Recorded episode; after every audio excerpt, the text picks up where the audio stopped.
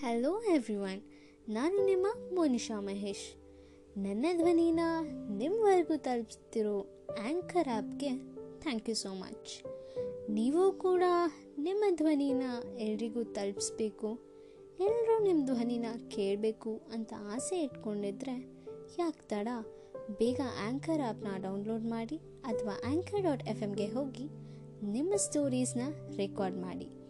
Background music add ಮಾಡಿ ಹಾಗೆ ನಿಮ್ಮ ಪಿ ಸಿ ಅಥವಾ ಮೊಬೈಲಲ್ಲೇ ಎಡಿಟ್ ಕೂಡ ಮಾಡಬಹುದು and anchor is a free app so ಇಷ್ಟೆಲ್ಲ ಫ್ರೀ ಆಫ್ ಕಾಸ್ಟ್ ಮತ್ತು ಇದನ್ನು ಅವರೇ ಸ್ಪಾಟಿಫೈ ಆ್ಯಂಡ್ ಆ್ಯಪಲ್ ಪಾಡ್ಕಾಸ್ಟಲ್ಲಿ ಕೂಡ ಡಿಸ್ಟ್ರಿಬ್ಯೂಟ್ ಮಾಡ್ತಾರೆ. ಆ್ಯಂಡ್ ಇದೆಲ್ಲ ಆದಮೇಲೆ ಇನ್ನೊಂದು ಇಂಟ್ರೆಸ್ಟಿಂಗ್ ನ್ಯೂಸ್ ಏನಂದರೆ, ಇದರಿಂದ ಅಮೌಂಟ್ ಕೂಡ ಬರುತ್ತೆ.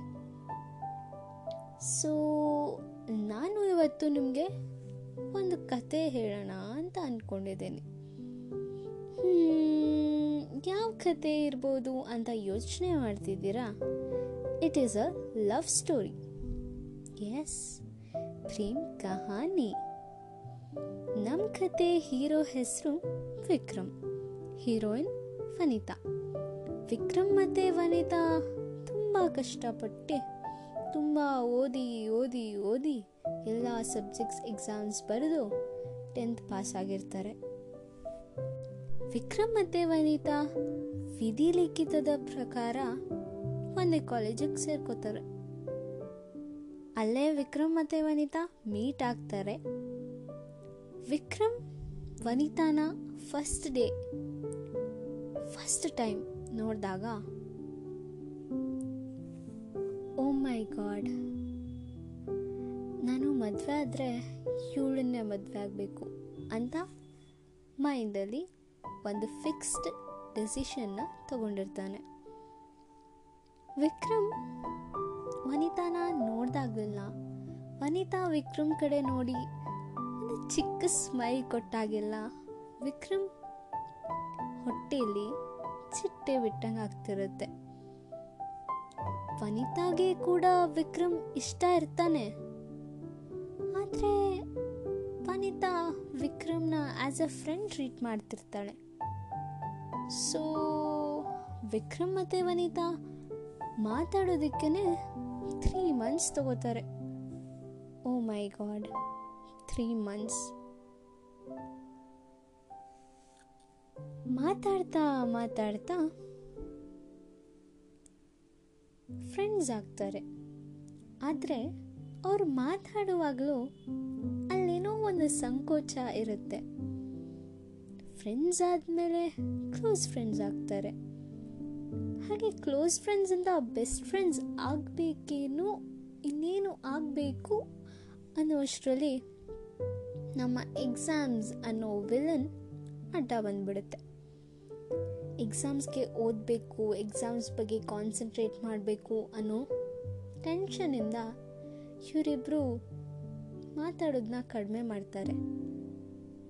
ಕ್ಲೋಸ್ ಫ್ರೆಂಡ್ಸ್ ಇದ್ದವರು ಹಾಯ್ ಬೈ ಫ್ರೆಂಡ್ಸ್ ಆಗೋಗ್ಬಿಡ್ತಾರೆ. ಎಕ್ಸಾಮ್ಸ್ ಆದಮೇಲೆ ಹಾಲಿಡೇಸ್ ಅನ್ನೋ ಇನ್ನೊಂದು ವಿಲನ್ ಬರುತ್ತೆ, ಅಡ್ಡ. ಏನು? ಹಾಲಿಡೇಸು ವಿಲ್ಲನ್ನ ಅಂತ ನೀವೆಲ್ಲ ಯೋಚನೆ ಮಾಡ್ತಿದ್ದೀರಾ? ಅದು ನನಗೆ ಗೊತ್ತು. ವಿಕ್ರಮ್ ಮತ್ತು ವನಿತಾ ವಿಷಯದಲ್ಲಿ ಹಾಲಿಡೇಸು ವಿಲ್ಲನ್ನೇ ಯಾಕೆ ಅಂದರೆ ಹಾಲಿಡೇಸಲ್ಲಿ ವಿಕ್ರಮ್ ಅವ್ರ ಊರಿಗೆ ಹೋಗಿರ್ತಾನೆ. ವಿಕ್ರಮ್ ಊರಲ್ಲಿ ಸರಿಯಾಗಿ ನೆಟ್ವರ್ಕ್ ಸಿಗ್ತಿರಲ್ಲ. ಸೊ ಇವರಿಬ್ಬರು ಮಾತಾಡೋದಕ್ಕೆ ಕೂಡ ಆಗೋದಿಲ್ಲ. ಬೇರೆ ಊರ ಊರಲ್ಲಿರೋದ್ರಿಂದ ನೋಡೋಕ್ಕಂತೂ ಮೊದಲೇ ಆಗೋದಿಲ್ಲ. ಹಾಗೆ ಇಬ್ಬರು ಒಬ್ರನ್ನೊಬ್ರನ್ನ ತುಂಬ ಮಿಸ್ ಮಾಡ್ಕೋತಾರೆ. ಈ ಟೈಮಲ್ಲಿ ಅಂದರೆ ಹಾಲಿಡೇಸ್ ಟೈಮಲ್ಲಿ ಸ್ಪೆಷಲಿ ನಮ್ಮ ಹೀರೋಯಿನಿಗೆ ಒಂದು ರಿಯಲೈಸೇಷನ್ ಆಗುತ್ತೆ. ಏನಂದರೆ ಶಿ ಆಲ್ಸೋ ಲವ್ಸ್ ವಿಕ್ರಮ್ ಅಂತ. ಅವಳು ಕೂಡ ವಿಕ್ರಮ್ನ ತುಂಬ ಇಷ್ಟಪಡ್ತಾಳೆ ಅಂತ ಅವಳಿಗೆ ರಿಯಲೈಸೇಷನ್ ಆಗುತ್ತೆ. ಈ ರಿಯಲೈಸೇಷನ್ ಆದಮೇಲೆ ಅವಳು ಏನು ಮಾಡ್ತಾಳೆ? ಅವಳು ವಿಕ್ರಮ್ ಹತ್ರ ಹೋಗಿ ಲವ್ನ ಎಕ್ಸ್ಪ್ರೆಸ್ ಮಾಡ್ಕೋತಾಳ? ಅಥವಾ